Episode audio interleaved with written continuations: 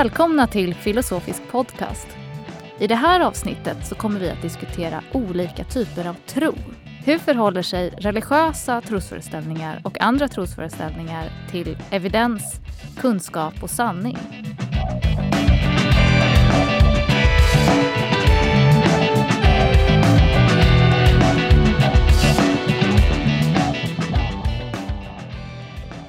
I det här avsnittet gästas vi av Åsa Wikfors och Ulf Jonsson.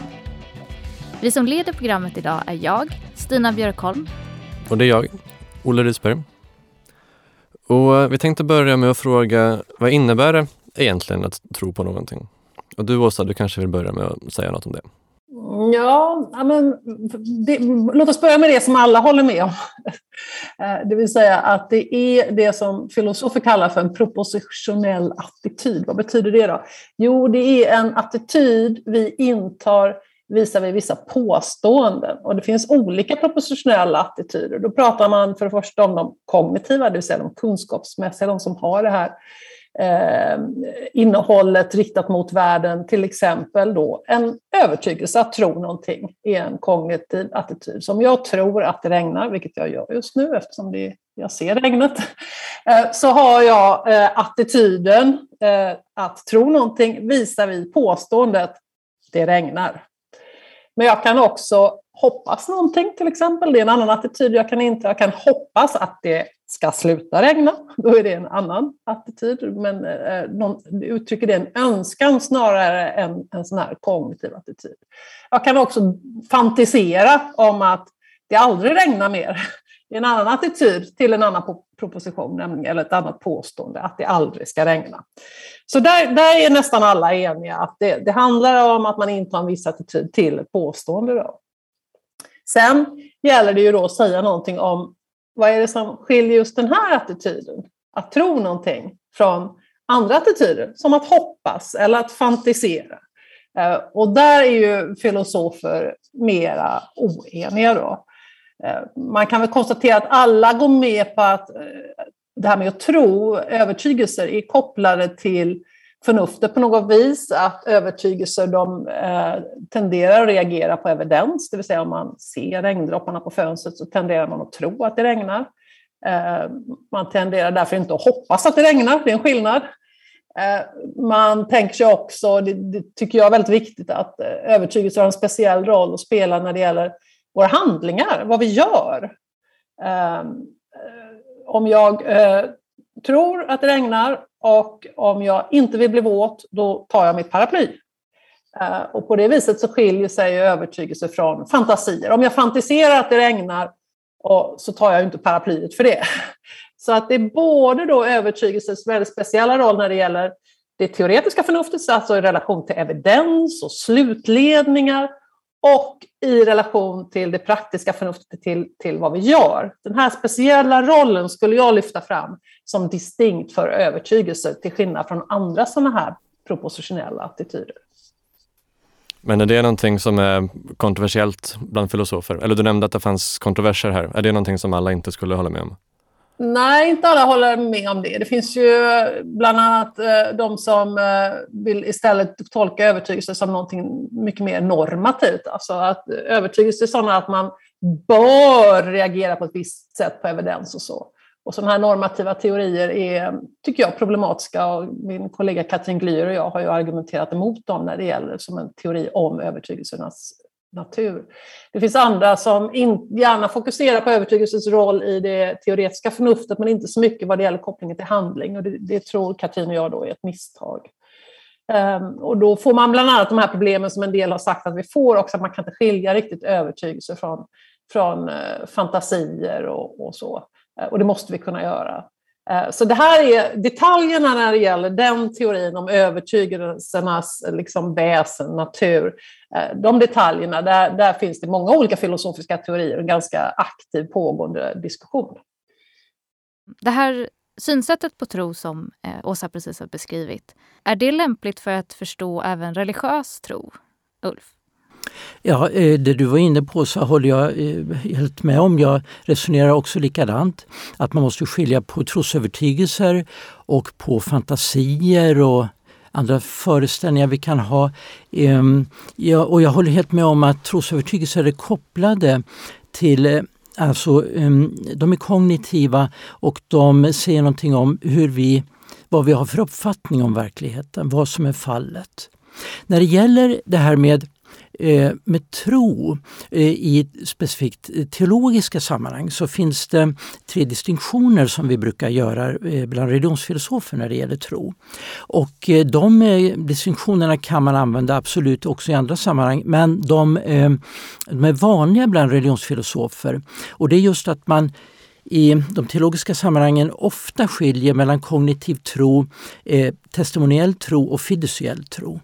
Ehm, det är alltså så att den kognitiva tron, den är alltså, det är trosövertygelser som är potentiella eh, grunder för sanningsanspråk. Alltså att kunskapsanspråk, eh, att eh, ja, klockan är kvart över två nu eller vad det nu kan vara. Eh, då, det är en kognitiv trosövertygelse. Men tro kan också vara, alltså jag betraktar tro som en akt, alltså en hållning, attityd, akt. Eh, eh, tron kan också vara eh, den så kallade fiduciella och det är det vi kallar för tillit. Jag tror på dig. Också det är en form av tro, men det är en annan form av tro än det vi uttrycker i en proposition. Därför att eh, tro på, då tror jag, då är så att säga objektet för min trosakt en person eh, inte ett påstående. Så det är en ganska annorlunda form av tro. Eh, men vi kallar det för tro också. Eh, och sen finns det det som kallas för testimoniell tro som vi till vardags kallar för information.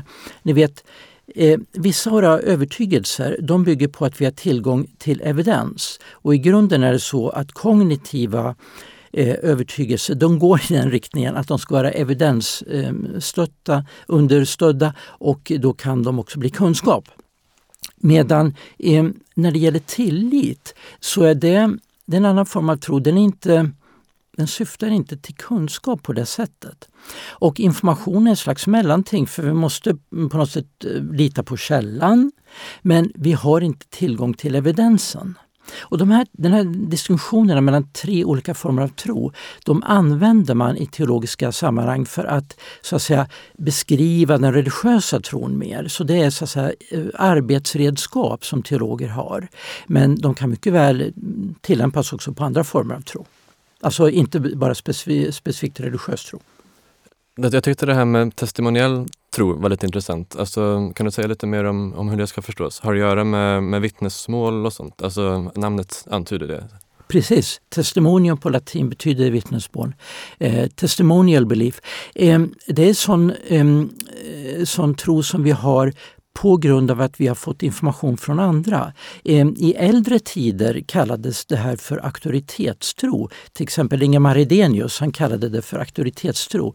För han tänkte sig den här trosformen utifrån att det är experter som uttalar sig om saker som andra inte har tillgång till evidensen för eller kan inte är kapabla att bedöma evidensen. Då kallade han det för auktoritetstro. Men eh, man brukar idag i allmänhet kalla det för testimoniell tro därför att det är så att säga information från andra som är grunden för min övertygelse. Även om jag själv inte kan bedöma evidensen, jag har inte tillgång till den eller jag kan inte bedöma den. Och det är ju det, egentligen det vi kallar för kunskap till vardags. Därför nästan allt vi så att säga vet till vardags är ju om saker som vi egentligen har svårt att bedöma evidensen om.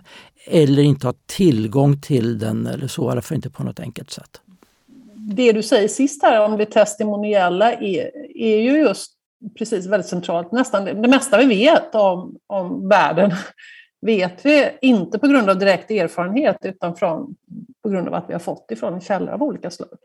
Eh, och man kallar det där, på engelska pratar man just om testimonial knowledge eller testimonial evidence till och med. Och eh, tanken är just att man kan få kunskap på det sättet också. Så det är inte bara information, det är kognitivt. Eh, vad som händer då om jag får kunskap om, klimatförändringarna när jag läser IPCCs rapport eller så, eh, då får jag en vittnesbaserad kunskap förstås. Jag har inte varit där och gjort de där mätningarna och så. Men det utgör evidens eftersom de här källorna finns skäl att lita på de här källorna. Då. Eh, så att den strikta skillnaden som du föreslår här lite grann mellan det kognitiva och testimoniella, det, det den accepteras kanske inte riktigt inom modern kunskapsteori, utan man tänker sig att det finns två sätt, minst, att få två typer av evidens. Den som är den direkta erfarenheten och det som kommer från källor av olika slag. Men när det kommer till just den eh, religiösa tron och sån här testimoniell eh, tro eller testimoniell evidens, vad tänker man sig är då pålitliga eh, källor för, för, för det då? Ja. Eh, ja, det kan ju vara allt möjligt i och för sig. Eh, en annan människas berättelse. Det kan vara också heliga skrifter. Det kan vara allt möjligt som man hänvisar till som testimoniell grund då för en övertygelse. Eh, och eh, Eh, det spelar, I den religiösa tron spelar det ju en viktig roll, eh, den testimoniella, alltså testimonium som källa för den religiösa tron. Eftersom väldigt mycket av innehållet i de religiösa övertygelserna är sånt som förmedlas i traditioner. Det kan vara Bibeln, det kan vara tolkningstraditioner, saker som man har tagit över från andra och så. Det finns en hel kontext med berättelser och så. Så att där spelar, alltså den testimoniella tron spelar en väldigt stor och specifik roll i religiösa sammanhang. Eh, det är ju, kan man säga, hela så att säga, traditioner av övertygelser och tolkningar och så som en människa liksom är på, på något sätt är delaktig i, eh, om man är en religiös troende. Men man kan också förhålla sig kritiskt till det. Det är inte bara så att man behöver ta över allt, så att säga, utan det finns en ständigt pågående diskussion också bland teologer och även bland så att säga eh, troende som inte är speciellt eh, teologiskt bildade, att, eh, att man förhåller sig till de här testimonierna. Då. Och, eh, det kan vara en person till exempel som Ehm, har haft en eh, mystik upplevelse och eh, eh, då är frågan om den här personen är tillförlitlig. Kan man lita på det här eh, testimonium eller inte? Och så. så det finns mycket diskussioner om det. Men det, det är väldigt viktigt. Eh, samtidigt är det faktiskt så att det traditionella är att den fiduciella formen av tro är ännu viktigare teologiskt. Alltså att religiös tro är väsentligen en akt av tillit. Det är den så att säga, klassiska uppfattningen att det finns det finns så att säga eh, eh, tron där man har tillgång till evidens i den här kognitiva bemärkelsen. Det finns det testimoniella och det finns också det här med tilliten och den är kanske till och med då den, eh, den centrala i den religiösa tron.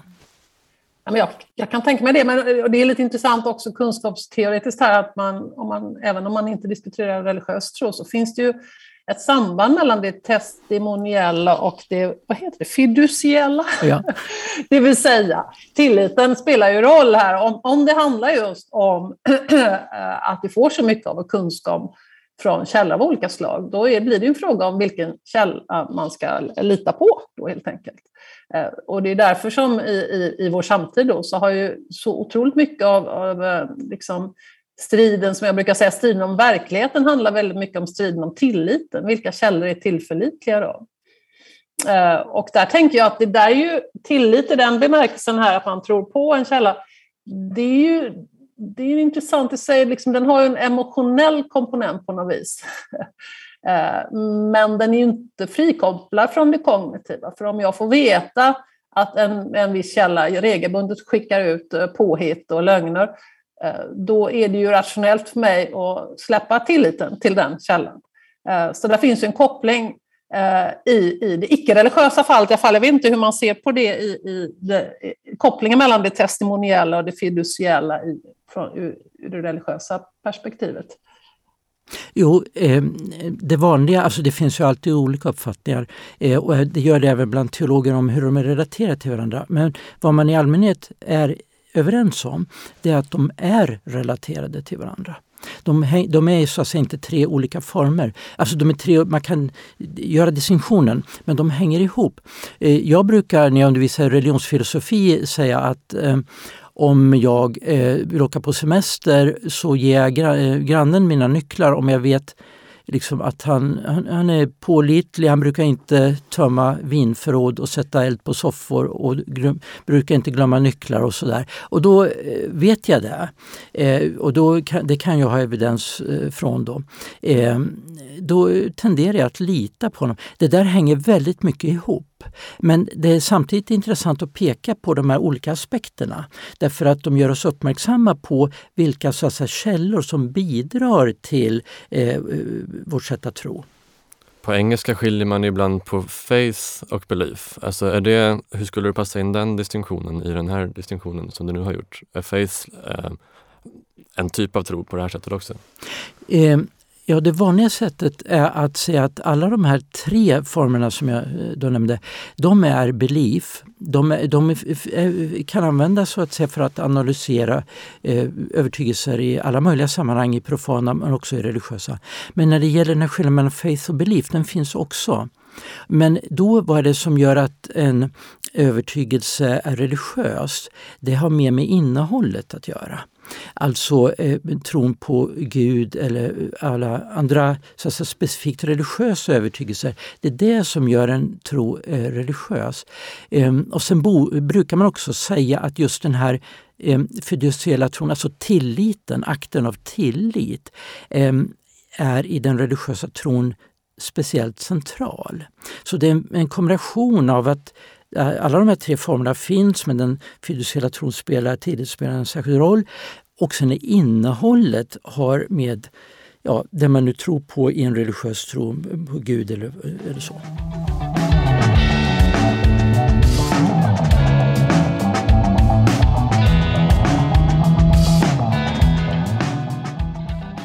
Ja, vi har ju pratat lite om evidens nu. Eh, andra begrepp som man också brukar röra sig med är ju rationalitet och kunskap och rättfärdigande. Hur ska vi förstå de här begreppen eh, och hur de förhåller sig till varandra? Eh, och så vill du säga något om det? Ja, alltså evidens är ju inte heller ett jättebra ord på svenska. Det är ju en sån här sak, för vi tänker på evidensbaserad medicin och såna här saker. Men jag använder mig ofta av det eftersom jag tycker det fångar in liksom något allmänt.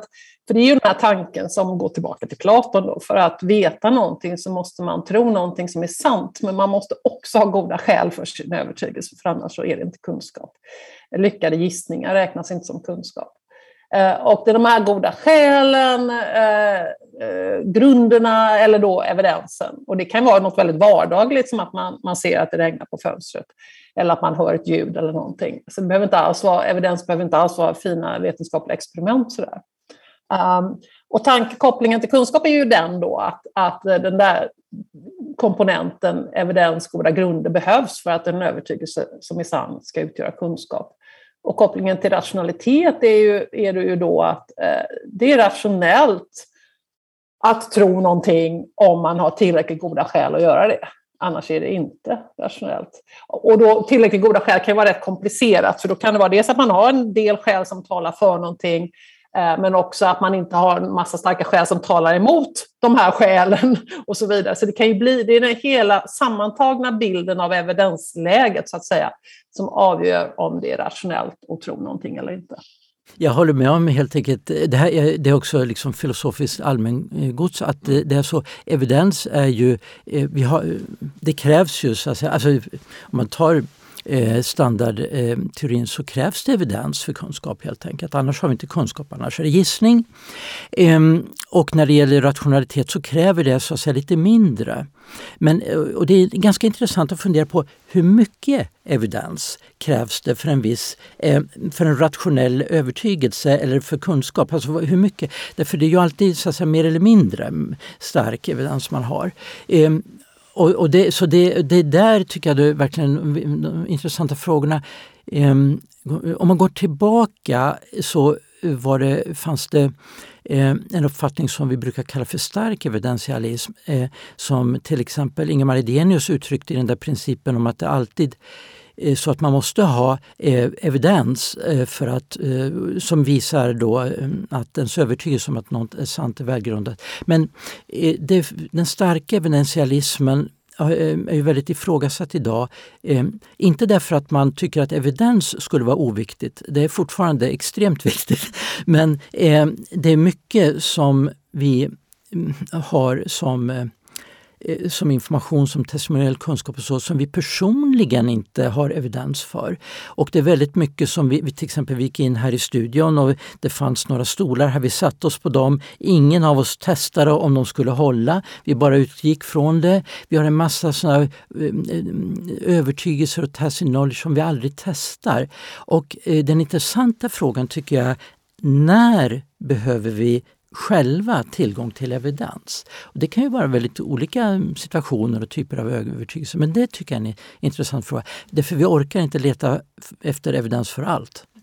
Eh, jag skulle vilja säga att det är inte bara det där direkta testandet som, som är evidens, utan det kan också vara vittnesbörd som utgör evidens, eller Eh, samlade samlad erfarenhet som man har med sig. Som inte, jag menar, du har suttit på många stolar förut, du kanske inte vet att just de här stolarna håller, men det finns liksom goda skäl att tro att stolar i allmänhet inte brakar samman. Eh, man kan ju, det kan ju vara så att man har goda skäl att tro någonting som visar sig vara falskt. Det är, så är det ju och då utgör det inte kunskap. Men att du ändå hade goda skäl att sätta dig på den här stolen skulle jag nog vilja påstå. Får jag fråga er båda, alltså vad är det som kan utgöra evidens egentligen? Det är ganska lätt när man tänker på direkta observationer eller mer eller mindre indirekta observationer. Jag ser att det regnar eller jag ser eh, vattendroppar på, på fönstret och sådär. Men hur är det till exempel om, eh, om någonting känns rätt? Eh, kan det vara evidens för att det faktiskt är rätt? Eller det, jag upplever eh, att saker verkar vara på ett visst sätt. Kan det vara evidens för att det faktiskt är så? Eller hur drar man gränserna här? Eh, Åsa har ju redan varit inne på det lite och jag håller helt med om det. Eh, och så att eh, evidens kan vara ganska olika saker. Det är absolut inte bara eh, de här observationerna. Vi har det liksom i ryggmärgen därför vi har, vi har en sån tradition att vi tänker på evidens eh, spontant eh, ja, närmast som eh, vetenskapliga undersökningar i laboratorium och vi har liksom den typen, och, och det är naturligtvis en form av evidens. Men evidens kan vara ganska så olika saker. En källa för evidens som är jätteviktig och som man lätt glömmer bort är minnet.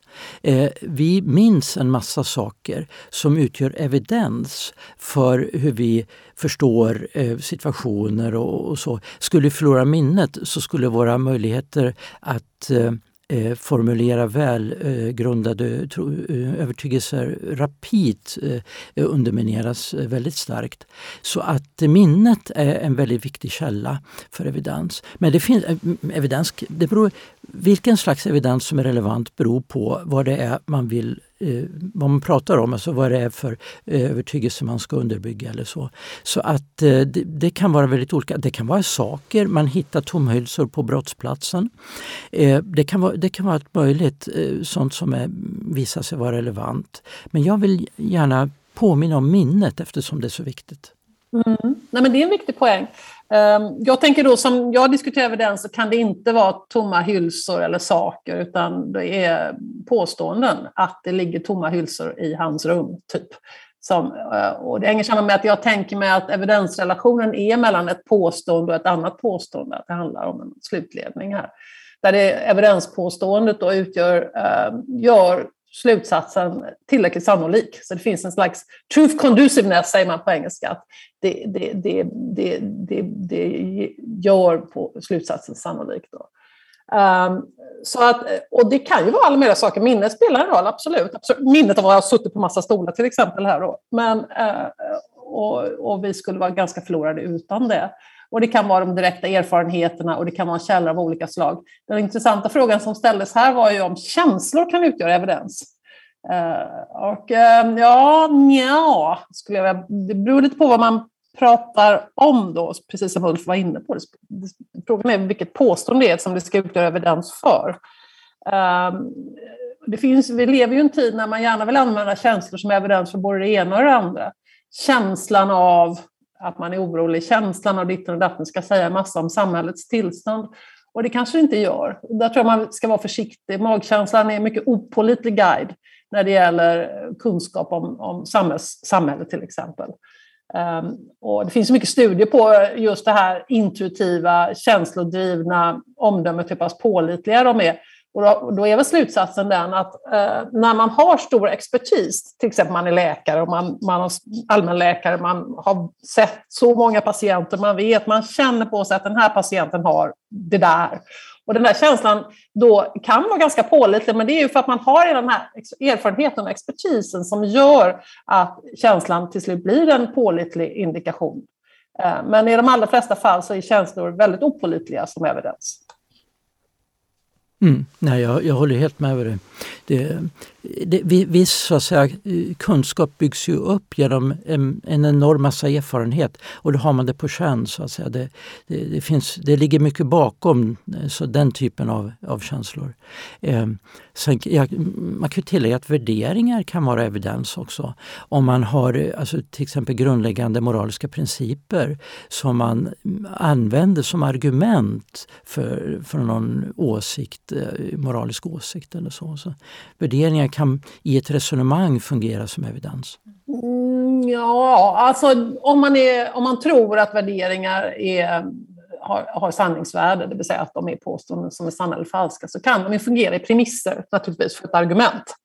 Sen är det ju en väldigt intressant och svår fråga vad som utgör evidens för värderingar, om sådana alls finns. Då. Eh, och där diskuteras ju, det finns ju vissa mm, sätt att se på det där, där man hänvisar just till moraliska intuitioner till exempel. Det här reflektiva ekvilibriet. Man, känner, man, man funderar på ett specifikt fall, ett litet barn håller på att drunkna och så har man någon intuition om det fallet. Och sen använder man sig av sitt övriga tänkande för att väga och resonera runt de här intuitionerna för att på det viset få fram evidens för ett värderingspåstående.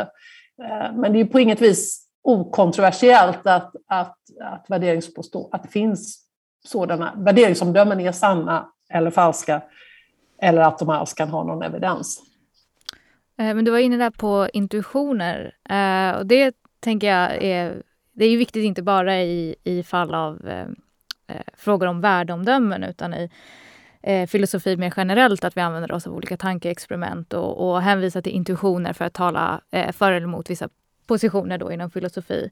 Skulle du säga då att de alltså att, vi, att den användningen av intuitioner som evidens är problematisk i filosofi överlag?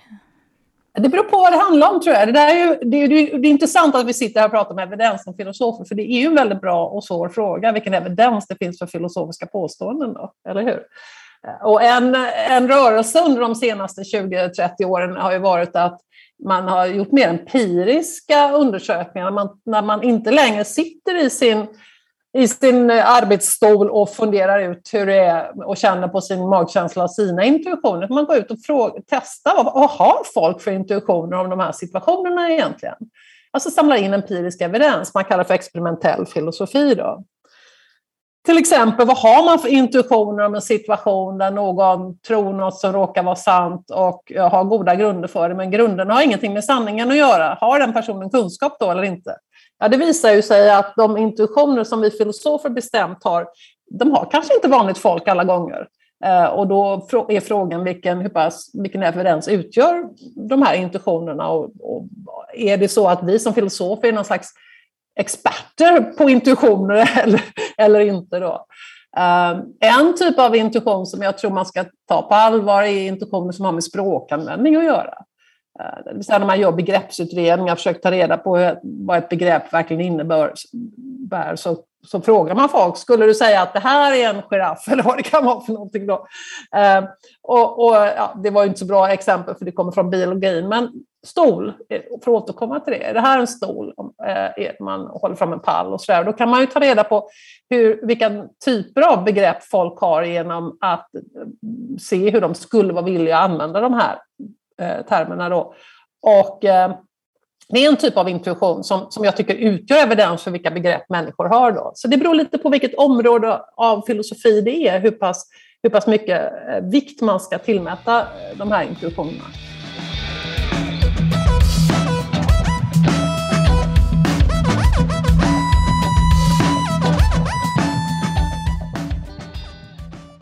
Får jag fråga dig Ulf, nu har vi pratat om evidens eh, om det ena och det andra ganska mycket. Och hur är det då med, med sådana här religiösa uppfattningar? Både att Gud finns eller att Gud inte finns och sådär. Eh, är det någonting vi kan ha evidens för eller emot? Och hur, hur, hur går det till i så fall?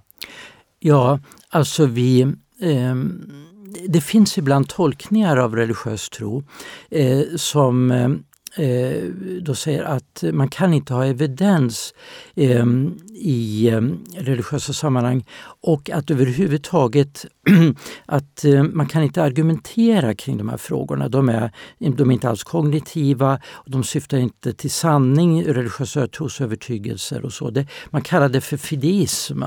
Alltså det skulle man kunna definieras som eh, uppfattningen att eh, evidens inte är relevant vad gäller religiös tro. Eh, Fideismen är en heresi enligt katolska kyrkan. Den är faktiskt fördömd på ett kyrkomöte 1870. Alltså uppfattningen att evidens eh, och förnuftsargument inte spelar någon roll i den religiösa tron är oförenlig med eh, katolsk tro. Eh, jag nämner det mest som ett kuriosa därför att det är så vanligt att människor tänker, inte minst i Sverige, där, där många eh, har ganska lite koll på religion och, och, hur religion funkar. Eh, det är så vanligt att man tänker att det har bara så att säga, med magkänsla att göra religion, men så är det inte. Utan det är faktiskt den, den så att säga, mainstream teologi eh, är uppfattningen att eh, Eh, religiös tro är inte skild från frågor om argument och evidens och så. Eh, Ehm, det, det, har som sagt funnits eh, och finns fortfarande. Det fanns till exempel för en del årtionden sedan talade man om Wittgensteiniansk fideism till exempel. Det fanns en del företrädare för det. Jag tror att det idag spelar väldigt lite roll. Ibland har man eh, tolkat Sören Kierkegaard att han skulle vara en exempel på det. Det är en väldigt omstridd tolkning. Eh, det kan också handla om någonting annat, nämligen om den existentiella betydelsen av en religiös omvändelse. Men det handlar inte nödvändigtvis där frågan om, om evidens. Eh, det finns de som har den här eh, fidistiska hållningen.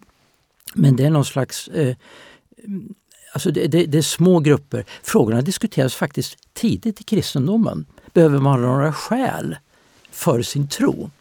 Och då råkar det vara så att det finns i Bibeln, i Nya Testamentet, i första Petrusbrevet står det att man alltid ska vara beredd att ge förnuftiga skäl för sin tro. Så att eh, man får lite svårt med det om man ska vara så bibelsprängd. Alltså eh, evidens, förnuftiga skäl är absolut relevanta. Den intressanta frågan, och jag menar teologer resonerar ju hela tiden och har argument för en det ena än det andra så det är alldeles uppenbart att liksom det är...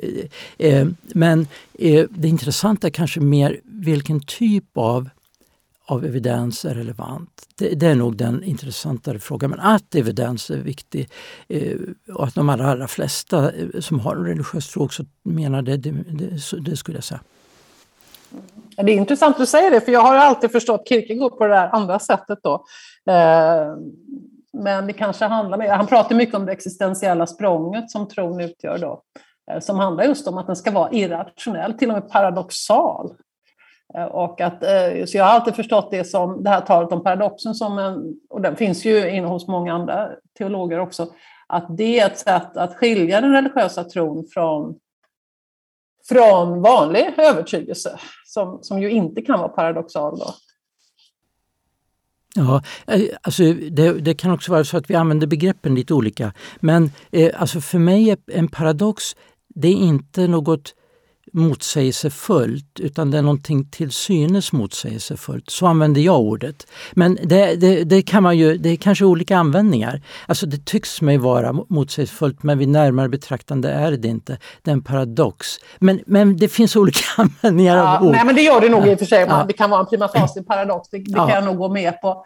Men då vill ju till att man reder ut det också. Ja. Jag, tror, jag, jag fattar det som att Kierkegaard anser att det går inte. Och det är väldigt viktigt att det inte går. Det är motsägelsefullt och det kräver därför väldigt mycket av individen för att verkligen tro. Därför direkt, rationella argument är så att säga, det är billigt. Ja, men har man dem så tror man ganska automatiskt. Så det ska inte vara billigt att vara religiös. Så har jag alltid förstått det. Ja, jo, men det ligger någonting i det, men på ett annat plan skulle jag säga. Ja. Alltså, eh, eh, så jag är inte eh, någon expert på Kierkegaard. Jag bara vet att den interpretationen är väldigt omdiskuterad. Mm. Ehm, och att eh, det, för att eh, göra en jämförelse så verkar det vara så att Kierkegaard talar mer om det här trossprång ungefär som när man byter ett paradigm eh, i en, eh, en vetenskap eller så. Man kommer in i, ett, i, nya förutsättningar. Och det är ett väldigt stort steg att tänka utifrån nya premisser. Så att säga. Det, och, det, och det den religiösa tron är en tolkning på något sätt av hela livet. Ens värderingar, sätt att se på livet och så. Så det är, det är en väldigt stor steg att ta, att ha en eh, religiös eller teistisk tolkning av livet jämfört med att inte ha det. Men sen, jag håller med också om att eh, eh, alltså det finns någonting speciellt när det gäller eh, religiösa övertygelser jämfört med andra. Men jag skulle säga att det ligger just på det existentiella planet.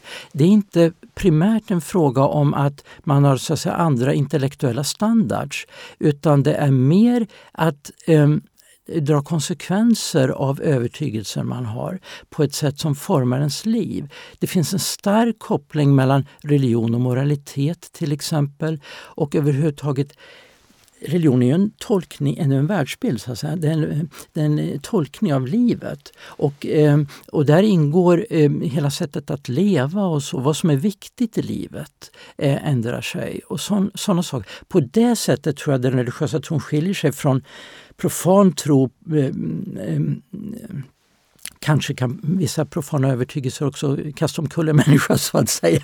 Eh, men, eh, men jag tror att den religiösa tron är verkligen speciell i det avseendet. Men att det speciella inte ligger på det kognitiva planet egentligen utan på det existentiella planet. Nej, men så, så är det förstås, att, att det handlar inte bara om att till exempel acceptera en vetenskaplig teori, eh, utan det liknar mer en ideologi på det sättet, att det ingår värderingar och livshållning och sätt att handla och allt möjligt. Eh, men det jag vänder mig emot lite grann ibland när jag är den här typen av konversation är att man hävdar att det inte ingår några som helst eh, sanningsanspråk i, i den religiösa tron, utan det handlar bara om, om, om det här någon slags existentiell attityd, någon omställning i hur man lever och så där. Och så kan det ju inte vara ändå. Det måste finnas påståenden där. Det måste finnas sanningsanspråk i tron, skulle jag anta. Eh, eh, påståenden som är sanna eller falska och som därför också kan ha goda grunder eller inte. Då. Och om de inte har det, varför ska vi tro på dem då? Så den diskussionen måste ju föras också. Absolut, jag håller helt med dig och det är det jag ägnar mig åt på dagarna. ja, men jag tror inte du är typisk där. Och senast jag pratade med någon om det här så var det någon som sa nej, men det finns inga sanningspåstånd. Det, det, det, det, tron är som ett skrik i vildmarken eller vad det nu var. Ja, det är sån här Wittgensteiniansk fideism. Ja, men då, det, förstår, då förstår inte jag vad vi diskuterar. Ni kan väl sitta och, och, och känna sådär, det går väl jättebra, men varför ska vi argumentera? Ja, nej, men jag håller helt med dig om det. Eh, argumentera kan man ju bara göra man får använda argument.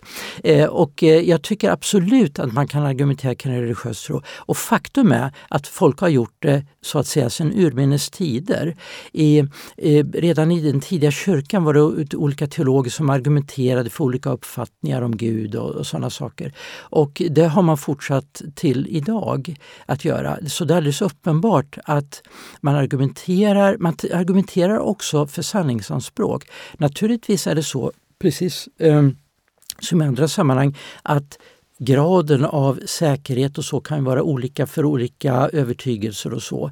Eh, och jag menar, i vetenskapen, det är en strävan efter sanning men den strävan där man hela tiden omprövar. Och eh, när i, även i teologiska sammanhang är det så att man omprövar om uppfattningar och så. Ibland tänker man sig att den religiösa tron är statisk så att säga. Och det, och det finns troende som uppfattar det så men det är ett problem snarare än...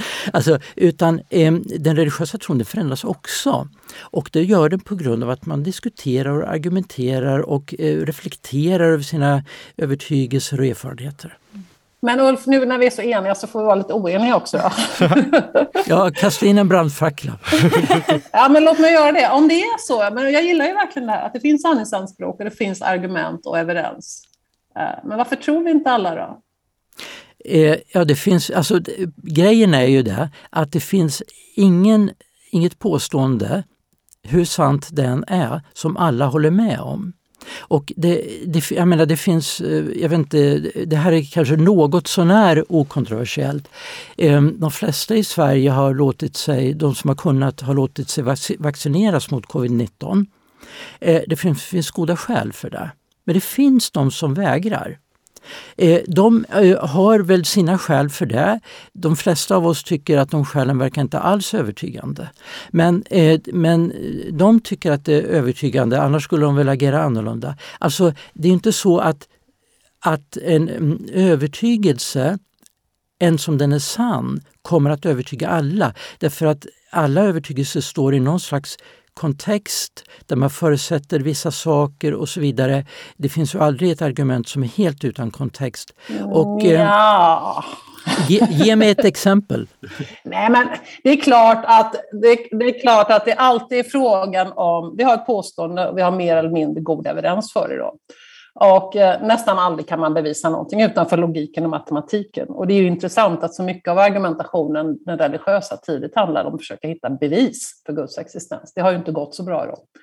Eh, men om man eh, lämnar det och accepterar att eh, normalt så har vi mer eller mindre evidens, så är det klart att det finns hela skalan från det där vi har väldigt lite evidens, och vi vet inte så hemskt mycket Eh, än om vissa vetenskapliga saker, om det nu har att göra med utvecklingen äh, av coronaviruset eller vad det kan vara. Äh, det finns vissa saker vi har otroligt stark evidens för och nästan ingen skulle inte hålla med. Som att det står ett bord framför mig. Vi kunde ta in massor med människor i mitt rum. Jag tror alla skulle gå med på det mer eller mindre. Om de inte tar någon drog för tillfället eller så. Eh, och det finns eh, vetenskapliga påståenden som är väldigt väl etablerade, till exempel vad det gäller klimatförändringarna. Och det handlar inte om eh, att vi har bevis, men vi har otroligt stark evidens för det här. Och de som inte håller med om det, de tenderar att vara betalda av kol och oljeindustrin. Då. Och, sen, eh, och till de som är också otroligt välbelagda har ju saker som att jorden inte ligger i universums centrum. Det tog ju katolska kyrkan ett tag att acceptera det, men man gjorde ju det till slut. Därför att evidensen var så absolut överväldigande. Ehm, och när det gäller vaccin så ligger det väl eh, något, något mellanläge där evidensen är stark för att det, att det är ofarligt och att det skyddar oss. Men det är inte så stark att det inte finns ett antal människor som ändå oroar sig av olika skäl. Så visst, hela skalan finns där. Men vad jag tänker mig är typiskt för de religiösa övertygelserna är ju att eh, det, det, de, de, de övertygar ju inte så många som inte redan hör till, eh, som inte redan är troende. Då. Och om det handlar om rationell argumentation, till exempel med forskaren, så, så, så, så borde man ju tro, skulle man ju tro att man, man skulle ändra sig. Eh, så jag tycker att de avviker på det sättet från, från de här andra empiriska påståendena. Äh, nej, där håller jag inte alls med dig. Um, jag trodde nästan det. uh, ja, det var en bra gissning. men, eh, nej, men eh, alltså, ja, om de flesta håller med eller inte. De flesta människor på jorden tror säkert på Gud. Eh, så att jag tror de har majoriteten emot det. Ehm, men eh, det, det, är verkligen så i olika samhällen och olika kulturer eh, är den här övertygelsen om Guds existens eh, olika spridd. Eh, till exempel, jag tror att i USA är det en klar majoritet fortfarande som tror på Gud. Och det betyder inte att en klar majoritet av, av de här eh, människorna som bor där är helt enkelt knäppjökar eller så. Eh, utan eh, jag tror att anledningen till att många människor i vårt eh, land här Sverige som är extremt sekulärt jämfört med eh, de flesta, människor, eh, flesta länder i världen. Eh, där är det så att de flesta som inte tror på Gud, de har ingen aning om varför de inte tror på Gud. De har aldrig tänkt igenom några argument. De känner överhuvudtaget inte till att det finns argument. Och det är inte bara argument för och emot Guds existens utan väldigt många andra, en religiös tro innehåller väldigt många olika typer av övertygelser. Men du vet eh, Åsa, till och med Kurt Gödel till exempel som var en väldigt framstående logiker, han har formulerat ett bevis för Guds existens och det anses av många logiker fortfarande som giltigt. Eh, så att, ja, eh, är det sunt då? Ja, eh, åtminstone är det giltigt. Och, eh, det Men det är ju lätt! ja, ja, Låt oss anta att Gud existerar, så ja, det är ett giltigt argument. Ja, men, men det finns en hel del som också tycker att det är sunt. Därför att, eh, eh och såna, jag har själv arbetat mycket med sådana argument. Och ehm, eh, de kan absolut vara både formellt giltiga och sunda. Eh, men anledningen till att vi i Sverige eh, eh, Ehm, så att säga, kopplar ihop eh, ateism eller, eller åtminstone agnosticism med så att säga, en rationell hållning. Det är en kulturell sak. Det beror på att de, mm, så många människor har den hållningen och därför anses den vara så att säga, default position. Men det är en kulturell sak. De allra flesta människor som inte har en religiös övertygelse kan inte motivera detta på något intellektuellt genomtänkt sätt. Men man, det är ju inte det jag frågar. Jag Nej, frågar men det är det jag ville säga. Det är inte, jag frågar inte varför massa människor är religiösa, för det finns alla möjliga kulturella, sociala skäl till det. Och I USA kan jag ge en lång historia om varför det är så där. Men, eh, och, och, och varför det ser annorlunda ut i Sverige då. Men frågan är en annan. Om du har, om du har två forskare som, som är oense, så kommer de eh, att sätta sig ner och resonera och de kommer ta fram all evidens och efter ett tag kommer de bli eniga om man håller på tillräckligt länge därför att evidensen tilltar. Till exempel vad det gäller eh, jordens placering i universum. Det tog ett tag, men det tog inte så hemskt lång tid innan, innan alla forskare var eniga. Sen tog det längre tid innan folk i allmänhet och innan kyrkan accepterade det. Eh, så, men, men vad, du, så vad du måste hävda då är att om du har sett oss ner och resonerar, du lägger fram alla argument, jag är fortfarande inte troende, då är jag irrationell. Mm. Och det är det jag vänder mig emot. Mm. För jag, jag, har inte sett några, jag har, jag har läst på en del ändå, jag har inte sett några sådana argument som skulle innebära att jag är irrationell om jag inte tror. Eh, jag har inte hävdat att en person som inte tror på Gud är irrationell, det hävdar jag inte. Eh, därför att de här bevisen och argumenten, de är naturligtvis så att de, de, varje argument bygger på vissa eh, utgångspunkter. Man kan inte argumentera i ett lufttomt rum. Och eh, då har man en annan världsbild i grunden eller så. Det, man behöver inte vara irrationell för det. Jag tror, man kan inte bevisa en hel världsbild. Eh, men, eh, utan argumenten hör ju trots allt hemma i någon slags kontext där man förutsätter vissa saker och så. Eh, så jag hävdar inte att eh, människor som inte tror på Gud ska vara irrationella. Det är inte min utsaga. Eh, vad jag hävdar är att det finns många goda rationella argument för Guds existens. Sen är Men då är man ju rationell om man inte tror, om det finns goda argument. Alltså, om du menar med rationell att man är förnuftig, Alltså, vi pratar om, om den typen av, av rättfärdigande här. Eh, mm. Jag tror att man kan ha eh, förnuftiga argument både för och mot Guds existens. Det är inte så enkelt att det bara finns så att säga, ett... Sen måste jag säga, jag vänder mig mot att, att man, det här med, med konsensus, det är inte så enkelt som att man inom vetenskapen Alltså det, det, kan ta väldigt lång tid innan man når konsensus. Och i allmänhet är det så att det man har kommit överens om så småningom revideras dessutom. Eh, när det gäller till exempel, eh, eftersom du nämnde fallet Galilei, det ju, framställs ju ofta, inte minst i Sverige eftersom man vet så lite om det, eh, som att det var det så att säga, vetenskapsmannen som stod mot kyrkan. Galilei var själv en troende katolik, han gav aldrig upp sin katolska tro. Han menade att teologerna gjorde ett misstag när de argumenterade som de gjorde.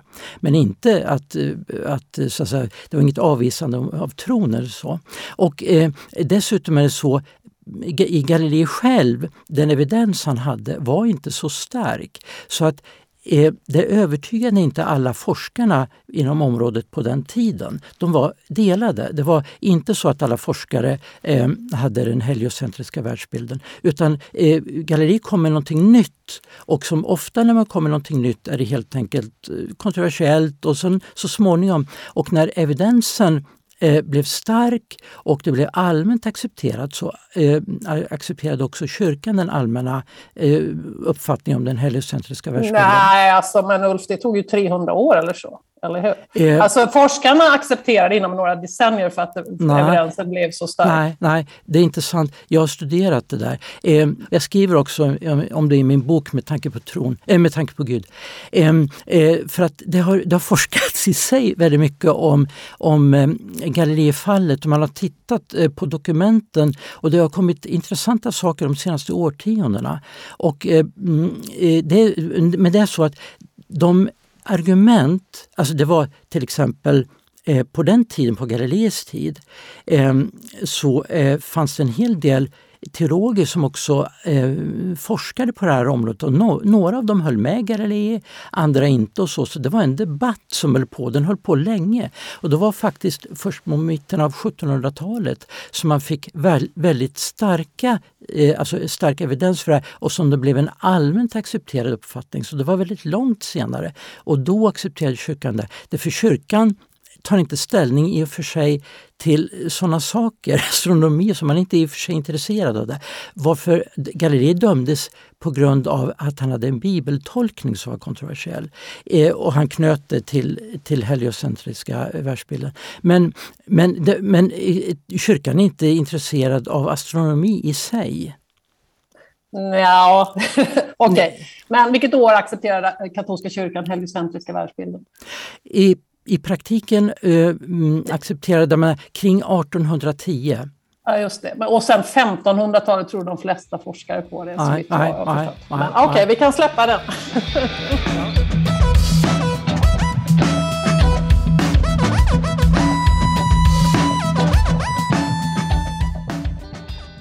När vi frågade om eh, evidens för religiösa föreställningar, eh, trosföreställningar, så nämnde du Ulf att det, att det visst finns och att ehm, eh, många menar, eller många menar i alla fall att det finns och att eh, i alla fall en del av eh, religiösa uppfattningar, även fast det kan vara något mer eh, vad ska man säga, holistiskt, liksom, ett helt levnadssätt och sådär, så kan, finns det ändå påståenden där i som har sanningsanspråk och de eh, har då någon slags evidenskänslighet. Eh, men jag fick inte riktigt klart för mig vad, vad teologer brukar, brukar ta som evidens.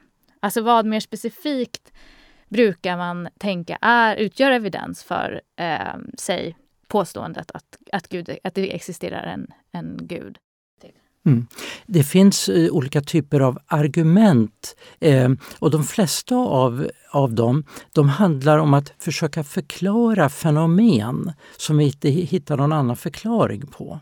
Och det mest, eh, jag tycker det är en av de mest grundläggande fenomenen det är att, att det existerar någonting, att det finns något. Eh, det är Leibniz fråga. Hur kommer det sig att det alls finns någonting och inte ingenting? Det är en av de mest grundläggande frågor man kan ställa. Eh, och den frågan har vi inte något svar på annat än eh, den här typen av, eh, av svar. Alltså en, ett svar, att det är Gud som är ursprunget, upphovet. Eh, för alla vetenskapliga eh, svar de bygger på förutsättningar. Alltså de, de utgår så att säga inte från noll. Eh, Big Bang-teorin eh, som förresten eh, lanserades av en katolsk präst. Det var en katolsk präst eh, eh, Lemaitre eh, som var astronom och som kom på Big Bang-teorin faktiskt. Men eh, den eh, startar inte från noll. Den, försöker, den undersöker så att säga väldigt nära, men inte från noll. Den svarar inte på hur det överhuvudtaget eh, kan finnas något. Och vi har inga, som man säger, naturalistiska svar på den frågan. Eh, naturalismen själv är ju i en slags kris idag. Eh, vilket inte Alltså det, det, ja, Får jag det, fråga den, vad, hur du förstår vad naturalismen är? Ja, det finns olika... Man har förstått begreppet naturalism från 1600-talet då man började använda det och framåt på lite olika sätt. Men ett sätt som är vanligt idag det är att säga att alla fysiska eh, objekt har fysiska orsaker. Det skulle vara ett exempel på en naturalistisk förståelse av världen. Eh, men eh, men universum har det på det sättet en, en naturlig förklaring. Vi har inte någon sån. Eh, det skulle vara en typ. Sen kan det finnas väldigt mycket mer så att säga, lokala argument. Eh, någon som har haft en, en, en, en, en mm, särskild upplevelse en, en religiös upplevelse och eh, men, där människan är övertygad om att det där var en gåva från Gud. Det kan vara händelser i tillvaron. Det kan vara det kan vara estetiska upplevelser som på något sätt öppnar en människa för nya dimensioner av, av livet. Det kan vara kärlek, det kan vara, det kan vara olika saker som som fungerar som så att säga, ögonöppnare för människor. Det kan också vara sökande efter mening. Eh, är, är vår tillvaro ytterst sett eh, är nihilismen så att säga, sista ordet över tillvaron? Finns det ingen tanke med allt? och så. Så att det kan vara så att säga, mer lokala argument och erfarenheter och så. Eh, ända ner till att man diskuterar eh, frågor om till exempel när det gäller kristendomen om kristendomens anspråk på att eh, eh, um, Avassan eh, håller, då måste den också kunna prövas mot sådana saker som, ja, finns staden Nasaret till exempel? Det står att Jesus levde där. Finns det en stad som heter Nasaret? Alltså, och så vidare. och så vidare. Det kan vara väldigt olika på olika nivåer. Men jag skulle säga det mest grundläggande och som berör hela världsbilden, det är egentligen eh, är det är det övertygande med en naturalistisk eller en teistisk världsbild? Ja, alltså det där är ju ett av de världens äldsta diskussioner och världens äldsta argument. Då. Eh, och eh, naturalismens kris, jag vet inte vad det betyder. Allting vi förklarar, i när vi förklarar eh, spridning av corona, när vi förklarar varför flygplan kraschar, när vi förklarar hur en bro håller, när vi förklarar allt vi förklarar, när vi förklarar varför människor får cancer, allt det där är ju naturalistiska förklaringar på just det i den bemärkelsen du sa, att man har fysiska förklaringar, man har naturlagar, man förklarar precis allting.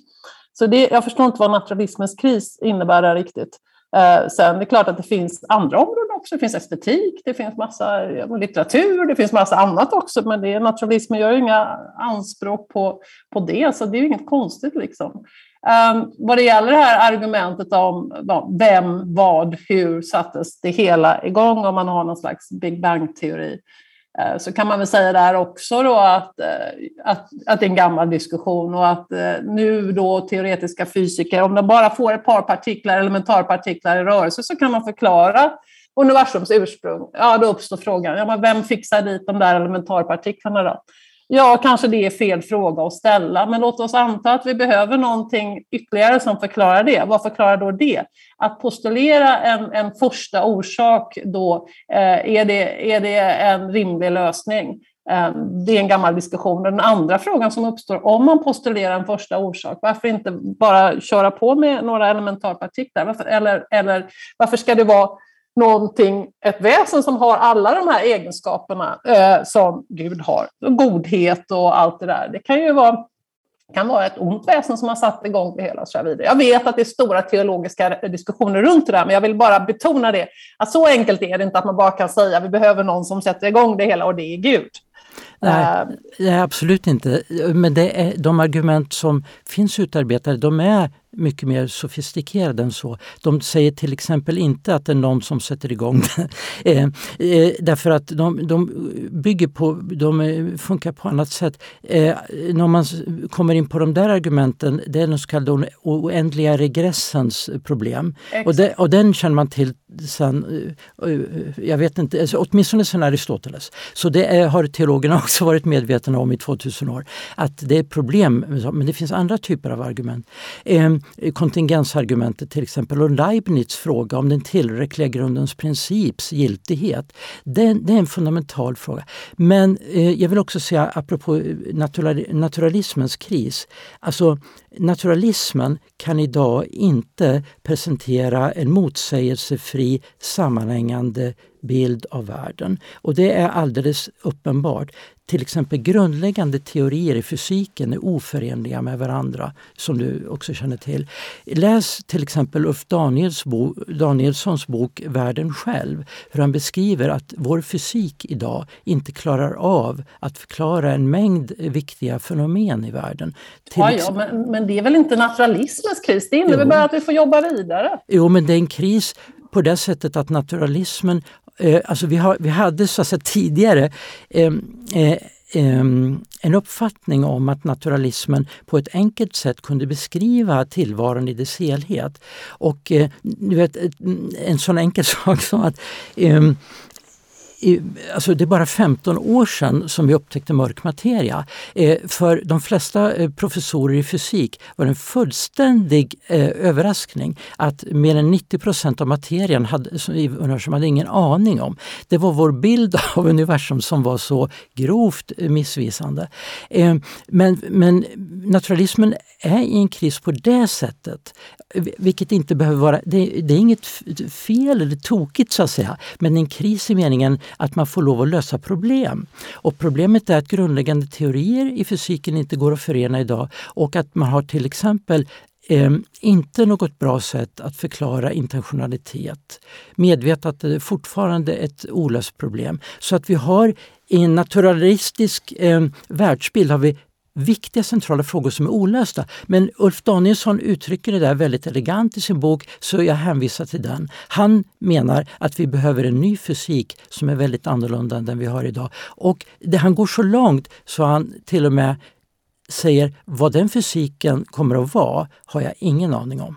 Nej, men det där, visst, absolut, och det har man hört fysikerna prata om i flera decennier nu, att det finns fundamentala saker som vi inte fått ihop än. Så att det är ju en utveckling som det skulle vara intressant att följa. Det lär man väl inte få göra, för det kan ju ta på hundra år till innan det reder ut sig. Men det, ju, det, visar ju inte att förklaringsmodellerna eller själva ansatsen är på något vis eh, felaktig eller otillräcklig, vilket det här talet om naturalismens kris innebär. Sen vad det gäller medvetandet har jag mycket att säga om det, men det är nog ett annat program. Men eh, tänker du, Ulf, att den här krisen då inom eh, den naturalistiska krisen då, att den att den då på något sätt skulle lösas genom att anta existensen av Gud. Är det, liksom, eh, är det så att det som eh, den naturalistiska världsbilden saknar är...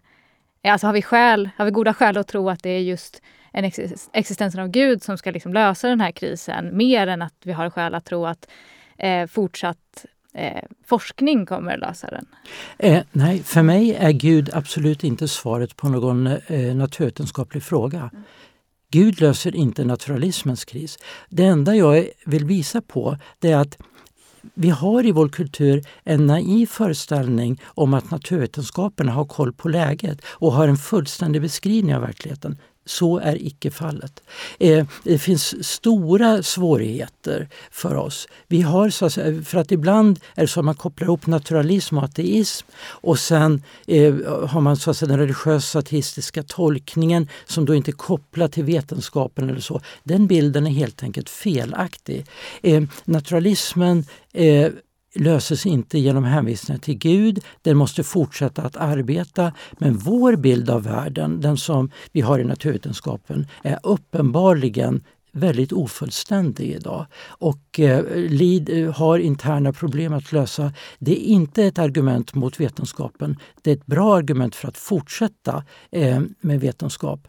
Men jag tror dessutom då att det finns frågor som naturvetenskapen inte alls kan lösa. Naturvetenskapen är inte enda vägen till kunskap. Det är en väldigt bra och viktig väg men inte enda vägen till kunskap. Filosofi kan hjälpa oss en del och jag tror också att Gud faktiskt är svaret på den mest grundläggande frågan. Hur kommer det sig att det alls finns någonting?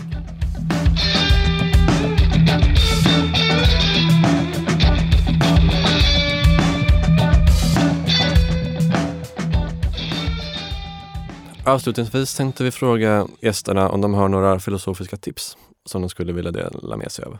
Du kanske vill börja Ulf? Ja, eh, jag vill gärna rekommendera en bok av Bengt Kristensson Uggla. Den kom ut här för två år sedan var det på studentlitteratur. Den heter En strävan efter sanning, vetenskapsteori.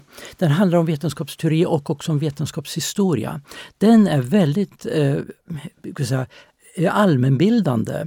Där är det kunskapsteori, eh, vetenskapsteori och vetenskapens historia. Och den tar också upp just eh, frågan om teologins roll i utvecklingen av vetenskapen, positivt och negativt. Den återkommer, han är också teolog och han tar upp liksom, eh, kyrkans och teologins betydelse på gott och ont för vetenskapens utveckling. Men det, det överhuvudtaget den, den, den är väldigt välskriven också, lättläst och man eh, känner sig sådär bildad efteråt. Så den kan jag rekommendera. Sen är jag så egoistisk så jag rekommenderar också min egen bok Med tanke på Gud. En alldeles utomordentlig introduktion i religionsfilosofi. Ja, det är väl de Perfekt. båda. Ja, tack så jättemycket. Åsa, har du några tips du vill dela med dig av? Ja, men vi har pratat mycket om, om övertygelse här. Då. Jag sitter och funderar på vad som finns på svenska som är bra, men jag tycker att eh, Tim Bain som är en, en eh, brittisk filosof och eh, har skrivit en bok eh, som har översatts på svenska som heter Tänkandets natur. Eh, som handlar om eh, relationer mellan språk och tänkande, begrepp, hur de uppstår och fungerar, men också en del om, om övertygelsernas natur. Eh, och eh, lite grann om eh, hur kan vi stoppa oönskade tankar och var går gränserna för tänkandet och sådär. Den tror jag kan vara en, en trevlig, trevlig läsning som tangerar mycket av det vi har pratat om idag. Men eftersom Ulf rekommenderat sin egen bok får vi också göra det. I Alternativa fakta skriver jag ju en hel del om, om övertygelsens natur faktiskt och vad evidens är och rationalitet. Tack! Ja, tack Ja. för att ni kom. Tack så jättemycket. Det var jätteintressant. Ja, tack. Tack själv, det jättekul att vara var med. roligt. Filosofisk podcast görs av Filosofisk tidskrift i samarbete med bokförlaget Thales. Tidskriften finns på Facebook ehm, och där får ni gärna gilla oss för att få uppdateringar om podden. Hej då så länge. Hej då!